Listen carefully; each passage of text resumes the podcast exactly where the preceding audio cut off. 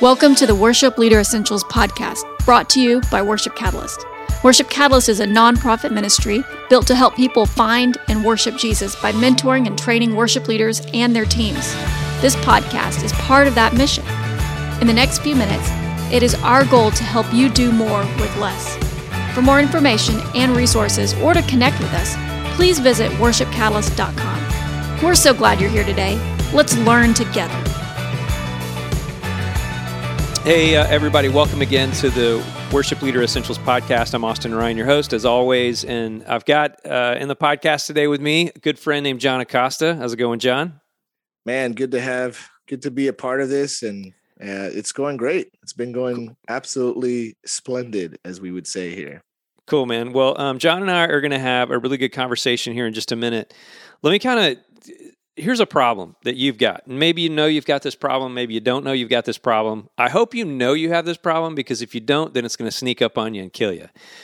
But you have an issue, just like every single worship leader and pastor and team leader and business leader and every leader, of making sure that every single person on the team is going in the same direction methodologically and philosophically. Uh, and the clarity of vision on that is really, really, really important. And I want to dive into that uh, a little bit today and, and how we can navigate some of the most important decisions that we have to make as leaders, keeping this in mind that we have to keep everybody on the same page. And so this is for everybody today. You know, this is for every single leader. And uh, I'm excited to have John. So, John, tell us uh, a little bit who you are and uh, where you serve and what you do. Yeah. So, John Acosta. I've been uh, married now six years. I have a two year old son, Matthew, um, who is a little blonde haired, blue eyed little kid who looks like my mom's clone. Uh, I'm actually. I'm actually half Finnish, and then on my biological father's side, uh, he's from Trinidad and Tobago by way of India. Um, but then, when my mom was two years old, she married a Colombian guy who later on we would uh, uh, pastor a church, and so I've been in the Hispanic church realm for pretty much my whole life. And uh, now I am the worship leader at one of the Spanish campuses of Family Church here, located in West Palm Beach. And a part of what I do is I, I tell people all the time, it's like, what do you do all week? If all you do is, you know, you lead worship on Sunday. Uh, I would say the music side of things is about 5% of the different responsibilities and and things that I do because most of it is administrative. It's preparing content, it's translating content, and uh, for the most part, solving problems that uh, you know not weren't necessarily my responsibility, but at the end of the day, you know, I feel like God will give us tools to be able to do what we can when we can do it, and uh, yeah, just taking action on on those things and. And I'm telling you, it's probably one of the most fulfilling points not just in ministry but in my work personal life i'm currently i'm 29 so i haven't had too much uh, work experience however when it comes to ministry i've been i feel like i've been doing ministry since i was about seven or eight so yeah yeah it's going on. that's on a lot of years man to be years. doing yeah. ministry uh, starting that early so john they're in south florida where where family church is you guys have got a lot of campuses yeah. uh, as a part of family church. How many how many is that right now? Yeah so we currently have 13 campuses um, okay and how many of those are spanish speaking? So out of those we have what are called language campuses um, okay. and we've got currently we have three operating spanish language campuses. We've got a fourth that we're about to launch officially in june of next year uh-huh. and then we also have a portuguese speaking uh, uh, congregation um, as well. So there's a total of five language campus campuses that we currently have. So there's like so many different levels of conversation here because, um, and so th- this is where it fits everybody because here here's the three levels for John. Number one, whenever whenever Family Church wants to, um, like roll out or experiment with something, they start at his Green Acres campus. Um, and then they spread it out to the other language campuses and some of the other you know english speaking campuses and all that kind of stuff. So it's like a real uh, a real experimental experiential or experimental kind of place. Yeah i'm just the type of guy that likes to take risks and stuff. So a lot of it a lot of it just comes comes down to the fact that um, you know we we become this uh, testing ground uh, for operating whether it be new software, new Yeah. processes, and um, and that's been it's been great because it forces you to be stretched out in ways you know you didn't think you could be.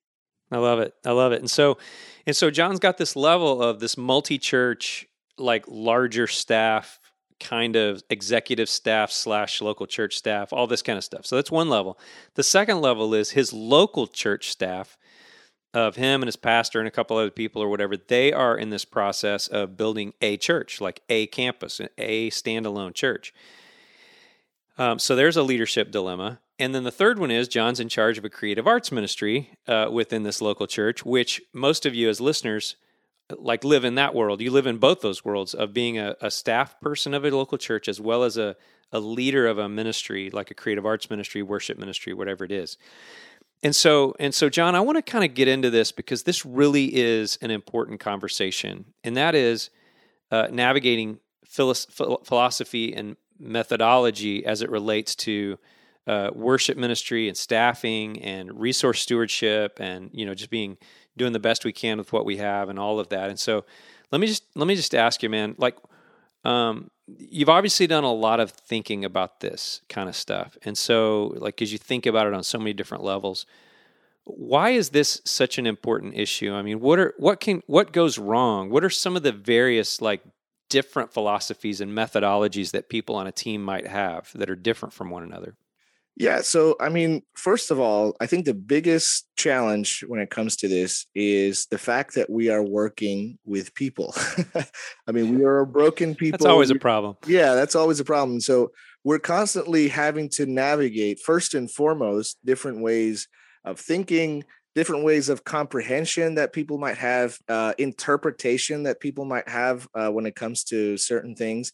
Uh, but beyond that, now when we're talking more of a of a hands-on approach in ministry, you've got a host of different philosophies when it comes to you know how you uh, would order your service or how would you have your liturgy uh, the different methods if you're going to have a full-on you know uh, nine piece band if you're going to just do you know so there's a lot of different uh, conflicting uh, thought pro- and none of them are inherently bad. I think there's always a place uh, for every different expression when it comes to worship. But the thing with different philosophies and methodologies is that if you're in an environment that has especially when you have really high capacity leaders and high capacity uh, volunteers even that have a, a personality a really strong personality like you gotta you're you, you- you're either gonna get into a situation where you're gonna find ways to best put them in the position to succeed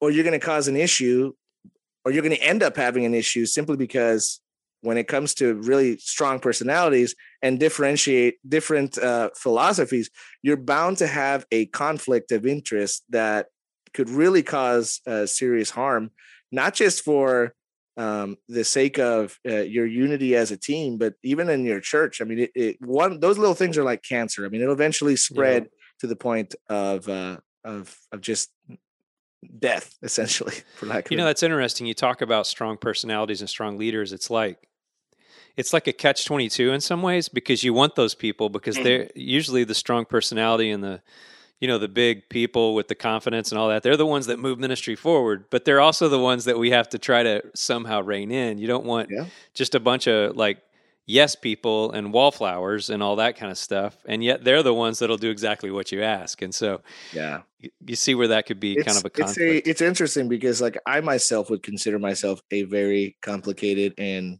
and uh, type A personality type of person. Sure. Um, and so, but the one thing that um, I think I've had people in my life that have been key to speak into me and and the way, especially right now. Uh, I think the number one person is my wife, and if there Okay. has been one person that has really, I would say, spoken life into me when it comes to those specific things, it's been her. Uh, but beyond that, my pastors and leaders that I work with. But yeah, man, I mean, when it comes to that, it, it takes a difficult person to understand difficult people. So uh, let me tell you that there's a lot of uh, different ways that that can go about. Yeah. Well, I've been um I've been at this a little bit longer. Uh I'm a little bit older than you, John, and so we'll just leave it Just a little bit, just a little bit. And, and, and it's interesting to see the different philosophies. And you know, one of one of the things we talk about uh, quite a bit is that if you don't have clarity of mission, then you'll have a lot of missions. Like there is mission, and every single person has mission. Every single person has a reason that they're standing there on your platform or in your sound booth or anywhere on your team. Everybody has a reason. And the problem with one person's being, we want to, you know, uh, my mission is to sound the best. Like we need to be the best sounding band in the city. And others might be, um, we need to have the best technology that there could possibly be to solve every problem. The next person's might be, uh, hey, I just want to worship God. And another one's might be, I just want to serve God or something like that. And so, like they they define their own win. And so for us as leaders, it seems like we have to always like make sure that we all have the same win so that people don't you know consider you know hey the guitar solo was amazing sunday was successful you know or whatever it might be you know whatever somebody's personal yeah, people people's ex, people's level of expectation like a lot of times and i i fall into this too because i think the number one mistake that us creatives will make is that our level of expectation of what a win is is way up here yeah but then the people that are giving us these directives, their level of expectation is not as high. And that is not necessarily an inherently bad thing. It's just that we're constantly trying to get to this thing. And it a lot of times, and I've had to check myself with this, it's a pride thing that we want to achieve certain things because it seems to be the universal standard when it comes to you know worship like we look at hillsong we look at uh, elevation or any one of these you know larger ministries especially when it comes to worship and we think we need to sound like them we need to look like them a lot of times even how we roster our teams we try to do so in a way that essentially mm-hmm. mimics these different and those will like it's hard to to replicate something if you are not have if you don't have the same ingredients you know right. and so you have to take a, a, an account for that and so that i mean i'm telling you that that has been one of the things that even here I, I can't speak a lot of you know certain uh, like other churches but i mean when it comes to our church i think having a clear distinction of what is it our mission vision uh, our core values i think for me it helps me go a long way to understand and kind of keep myself in check to where i know okay this is the line and i gotta step back a little bit. Yeah that's good man. So how do, how do you get them there john? What's what are some of the components uh, to getting everybody on the same page both philosophically and methodologically? Well, I mean, the main one is to establish a clear vision, establish a clear path, um, and establishing being able to understand what is it that you are trying to do. And uh, one of the ways to do that is at, let's let's speak practically for a second. Um, when yep. it comes to that, uh, when I got to Family Church, uh, specifically my, my, campus, which is Iglesia Familiar Green Acres, I remember sitting down with Pastor De Silva, who's my pastor, and I remember having a conversation with him about, hey, what is it that is the, what is the goal? Like, what are we what are we trying to do? What what would you like to see um, happen on a Sunday to Sunday basis? Um, and then beyond that, it was just kind of like a lot of it wasn't as like direct conversation. Him telling me this is what I want, this is what I don't want. It was a a simple get to know you type of a conversation that essentially led to many other moments where I would then kind of like take mental notes. So when we would do certain things, you kind of like stretch it, stretch uh, and push the number a little bit in certain areas and see, okay, you know, what was the reaction here, whether good, bad, um, and and things like that. That helped, I think, put us in a position to where now it's almost like we're mind reading each other, where I know yeah. immediately what he's trying to accomplish, whether it be in the middle of a sermon, him like I, I can almost feel like we don't we don't necessarily plan out or script uh, end of uh, service like come forward moments or any or anything like that sometimes he will let me know that hey i want to do something here and sometimes it'll be more of a i can kind of feel that where he is headed is going to require almost a, a certain element towards the end and but a lot of it again it, it all comes back to making sure that my what i think needs to happen does not succeed that which the direction in which I think our uh, our lead pastor is is taking yes. us. And and you can do that without being a yes man. Like you can have a strong personality and without feeling like you have to be a pushover and that everything that you know the lead guy says goes. You, there, there's a place in which you can appeal and say, "Hey, let's why don't we try this?" And a place in which you show over a course of time that you are responsible enough to um, and you could be trusted with uh, making specific decisions of that nature. Yeah, that's good, man. That's good. So, so there's clarity of vision, there's clarity of direction, there's clarity of when, and usually the lead pastor is the one that like sets that for the church, and then we kind of set that for the for the creative arts team as worship yeah. leaders, right? Yeah. And so, absolutely. and so, what are some of the ways or the components? What are the essential things that you utilize to make that a reality?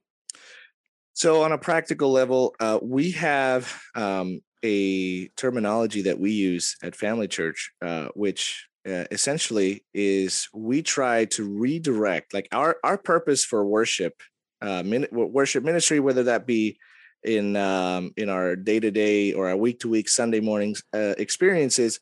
Uh, we have a focus on we're trying to redirect people's worship back to God. So essentially, we we mm. we have this understanding people when they come to our churches they are coming with all of the burdens that they've had to deal with throughout their week.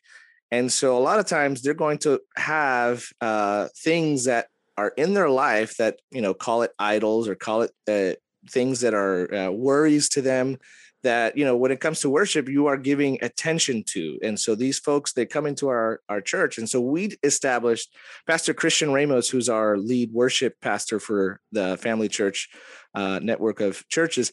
Um, he he him and his team uh, initially developed uh, the whole core values and, and mission statement i would say uh, for what we do. And that's helping others to redirect their worship to Christ. And so that is number one, because then everything becomes a we're redirecting people's worship to Christ type of yeah. a conversation. So like we'll have a thing where you know, I've had conversations where people will ask me, "Oh, why don't we do this song or why don't we do that?"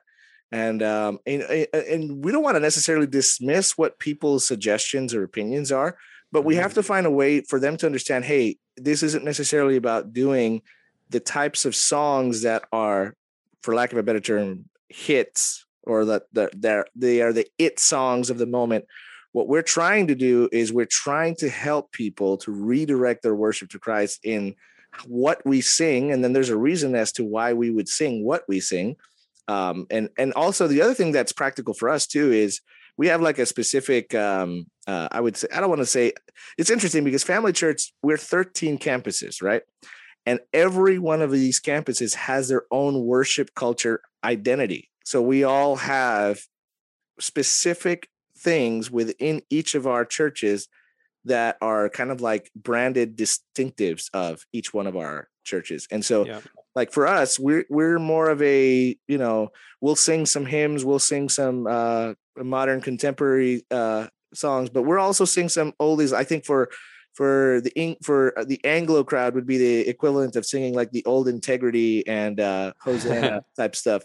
Yeah. Um, but you know we have to understand that in our context we've got folks who have been you know baptist since they were born essentially we've got mm-hmm. folks that this is their first church experience we've got folks from the charismatic or pentecostal uh, background which i technically come from as well yeah. um, and so like we're finding we're not catering to people but we're finding ways that we can reconcile all of these differences that we might have within our own congregation and then we're trying to as a me as a worship leader i'm trying to also get my team to understand the same thing that hey we've got a wide variety of people so then it causes them to actually okay consider the needs of others consider uh, the people that we have because we're not just trying to sing for singing's sake because for that you know we can do christian karaoke whenever we want you know what i'm saying like there's right. got to be a purpose behind it and yeah. so that's helped me specifically um, in how we we get across. I mean, I would say,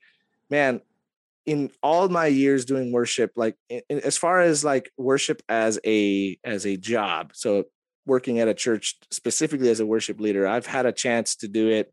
Uh, before coming to Family Church, I was at a Christian Reformed church.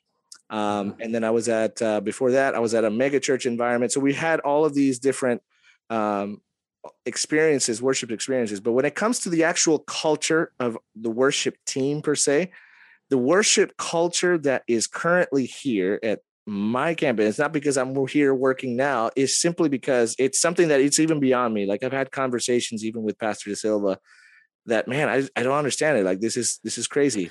but all of that stems from having a clear vision and a clear distinction of why you do what you do. Yeah. It's helped us incredibly.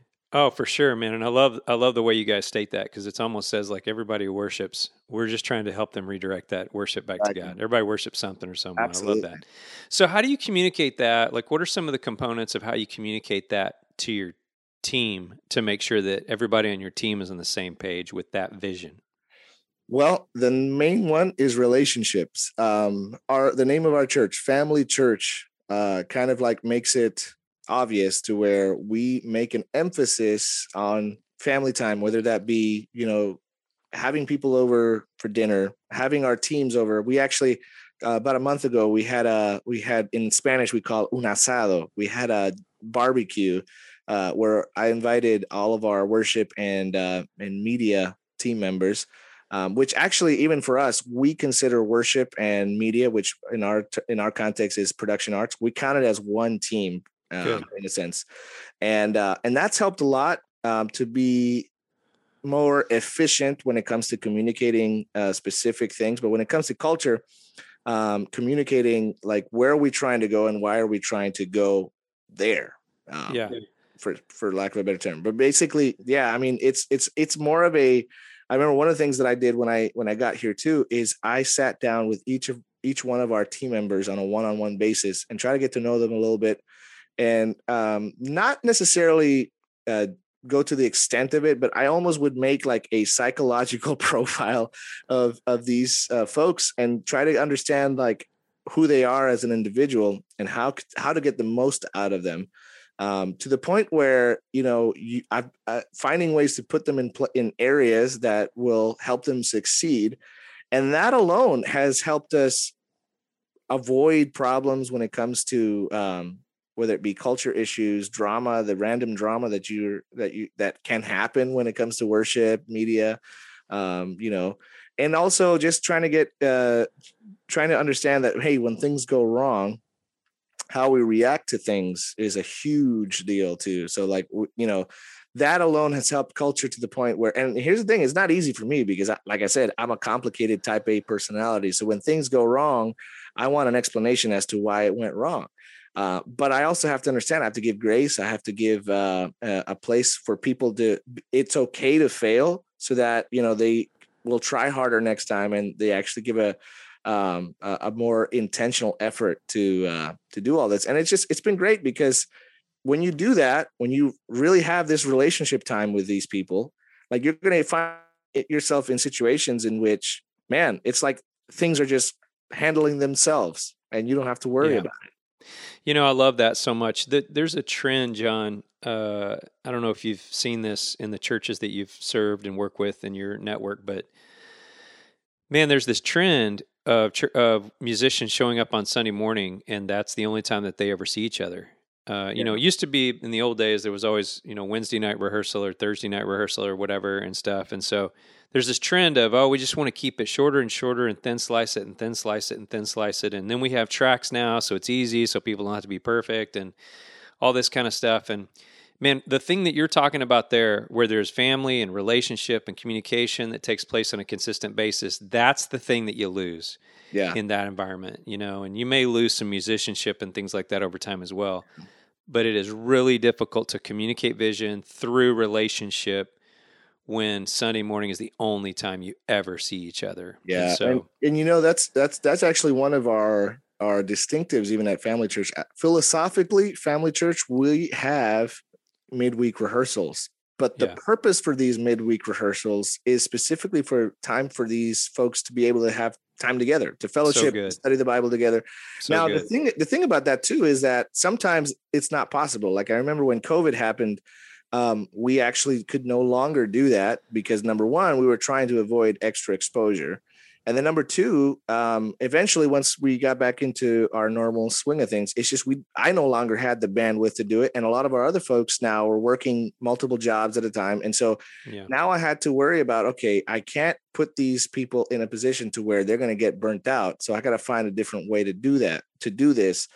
Um, and a lot of it is just like I said, having this extra time with the folks, even after like a cert, we'll have a service, and then in between, we'll have some time together in uh, not in a green room because we don't do green rooms at Family Church either. We just get together in a random room and just you know see how everybody's doing, and we'll we'll, we'll study a, uh, a passage in Scripture, um, or just to hang out a little bit um, because again, like that's the area of you know of connection that these people want and the other side of it too like when it comes to working with professional musicians is also really complicated too because you know a lot of times um, and i remember because i was a i was at one point a professional musician you know basically just picking up gigs and a lot of it is just you show up you play what you got to play and you leave and there's no right. more connection beyond that but because I know what it is like to be a professional musician, I went away, went, went beyond of just, hey, how are you doing? Uh, hey, how are you doing? Thanks for playing. Goodbye. Uh, to a, hey man, like how's your wife doing? How's your family doing? How the kids doing? Is there anything we could do for you? Hey, why don't you come over to eat um, to my house? And that's weird to them. Like as a professional musician, for them to be you know introduced to this different thing it's weird to them. And then the other thing too is like we're we don't we don't have an exorbitant budget to be able to pay a ton of money to contracted musicians so then now not only are we able to have this ministry time with you know uh, our volunteers but now our uh, some of our contracted guys they don't feel so i would say expectant of hey um, where's my check? Or hey this or you know what i'm saying? So yeah. it really helps out uh, when it comes to all of that. Yeah that's good man. I love that. Well um so i know john for you you've mentioned before this there's a passage in titus chapter 3 that kind of drives some of this mentality and thought on you. Um what what's behind that? So the main thing with that and i remember when uh when we were sp- when we were speaking about you know doing this podcast was uh, resolving uh, a lot of the conflicts that will come up when it comes to worship ministry, when it comes to church in general. Yeah. Um, and this is like a, uh, I had a pastor tell me one time, um, everything you do, especially when you're in this church context, but even outside of church. So whether you're working at a print shop, uh, whether you're working as a janitor at a school or whatever, you need to consider yourself uh, above reproach and so mm. part of it was like you're you have to pr- forget about if you have or don't have the title or or the ordination or any of that or any of that stuff you have to act as such especially in those moments when uh, folks are not you know watching and then the other thing is too is uh, avoiding at all cost you know like you know the scripture in titus 3 uh, verse 9 says you know avoiding foolish controversy uh, controversies uh, mm-hmm. dissensions quarrels um, and this is spe- specifically speaking about the law itself but like you could take this as well in a sense of how you how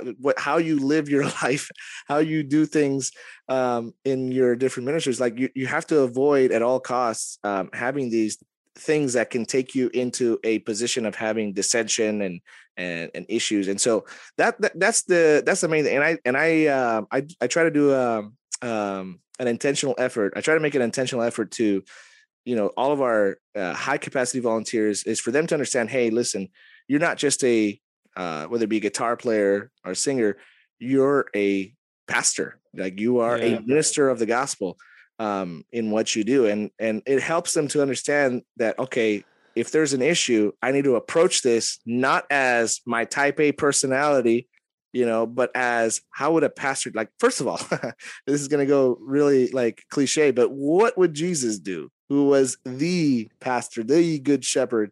you know and so it's how how you uh, react to things how do you approach things i mean that that's where this comes from um, uh, on a practical level for us yeah, that's so good, man. I love that. And I love the idea of really raising the bar of how people see themselves in ministry. Yeah. Like cuz that's there's a couple of language things that we use on that that that that are exactly the same philosophy you have and one of them is um, everybody's a worship leader. Yeah. You know, it's not just the guy on, with the microphone with the skinniest jeans or the best tattoos or whatever. I mean, it's like it's like the drummer and the guitar player and the tech person and the pastor and the yeah. person giving announcements like everybody yeah. is going to god and taking other people with them like they're leading worship in their own way and so you can't just be like well i'm just the i'm just the bass player no that's not it you're, you're a worship leader who plays player. bass exactly. right Yeah. And then the other thing is we have done our best to 95% of the time get out of the using the word volunteer. And the reason is because um, the reason is because the the word volunteer means that you are doing something and not getting paid for it because mm-hmm. because there was a need and you're filling the need, right? Like there's a you're volunteering to go take bottles, to water bottles to a storm area or something like that, right? Like there's a need, I'm going to go fill the need. I think there's a difference when it comes to worship leading mm-hmm. at any position. And that is that God has done two things to every single person on your team. Number one, He's equipped them with some sort of skill to be used for the kingdom of God, and He's called them to use that skill. That is not filling a hole that needs to be filled. That is being obedient to Jesus. Yeah. And those are two very different things. You know what I mean? Absolutely. They're still not getting paid, but the only difference between you as a full time staff person and your bass player as a non paid bass player, the only difference that you have is the amount of money that you get paid because you're both equipped and called to serve God in a certain way Absolutely. and you're and you're equally equally important to him in his kingdom mission and vision and all that kind of stuff. So um, I love that you guys, man, we're all on the same page with that, obviously. Um, yeah, so. and it's interesting when you use that terminology too of uh, of everyone is a worship leader. That's literally like so I, have had conversations with folks about that very thing, and yeah. uh, and a, a lot of that is is it helps to put people's heart in the right place as well. Um, and even see things in the way that like a worship leader would see them is like okay you know what's coming next? It's uh those are all things that have to go in in your mind as a worship but also what am i doing that might be causing a distraction yeah right exactly. uh, those around me? Yeah. Well awesome bro. It's so good to talk to you john. Thank you for your time. Is there anything else anything else on your mind you want to bring up before we call it quits today Man, I just want to say if you guys have not read Radical Worship Solution, please do so. I wanted to actually mention we're actually going through the book with our team, with all of our uh, oh, sweet. family church worship leaders. Um, nice. And so currently we're on chapter four. Um, and so we're we're using that as a tool um, nice. to help equip our teams. And I am, you know, you want to talk about um, uh, using us as a guinea pig for new things we're in fact using the seven roles of work uh the seven roles uh tool that worship catalyst has. Yeah. And i gotta say man that has revolutionized how we do things here specifically at my campus. It was so funny because i had a conversation with um not have, not even a conversation. I was just uh, observing one of our worship leaders um, who at that time she was doing producing. So she was producing our service and kind of like I tell her, listen, when you're in this seat, you're telling us all of us what to do. Um, and you know, but she was going above and beyond. I mean, for everything from having conversations with the pastor about, hey, this is the order of service, this is what we're doing, these are the elements, is there anything you need, et cetera, et cetera, et cetera. Uh, and then even then, like you see them react when it comes to different um, scenarios that you know tech issues will happen no matter what, no matter how much you try to prepare for them, you will have tech issues inevitably. Yes. But to see how she was approaching all of these things, and I told her after the service, like, you know why, you know why everything is going so smooth is because you approach this like a worship leader. Oh, so good. And so that, and, and it's funny because like she's not one of our A plus singers in terms of vocal talent but when it comes to heart, when it comes to uh, just willingness to serve, um, you know, it, it's one of those things that, man, when you find those type of people, you know, they may not be the best at what they do, but holy moly, you, they they they will be crucial parts of your team. And I know for a fact that that seven roles of worship uh, leadership has been crucial to our development and will yeah. continue to do so. That's awesome. Well, there's a course on that, since you mentioned it, available at worshipcatalyst.com uh, under the resources. And it's, uh, yeah, it's a super great course that you can take with your team, and it makes a huge difference. And we can come in and add more layers to that and help you guys instill it uh, as you do that. Um, also, Radical Worshiping, by the way, is in Spanish now available. See. So that's cool. All right. Well, John, God bless you, man. Thanks so much for your time today. And uh, look, we'll uh, we'll do this again. And there's a lot of little things you talked about that I would like us to talk about way more when we have more time. So anyway, God bless you, man. Have a great day. Thanks day. so much. Hey, uh, everybody, thank you for listening. Be sure to subscribe and uh, also follow us on uh, social media at Worship Catalyst. And we love you very much. And we'll be back in a couple of weeks with a new episode. See you soon. Bye bye. Thank you for listening to the Worship Leader Essentials podcast. We'll be back soon with another helpful episode. For more information and resources, or to connect with us, please visit worshipcatalyst.com.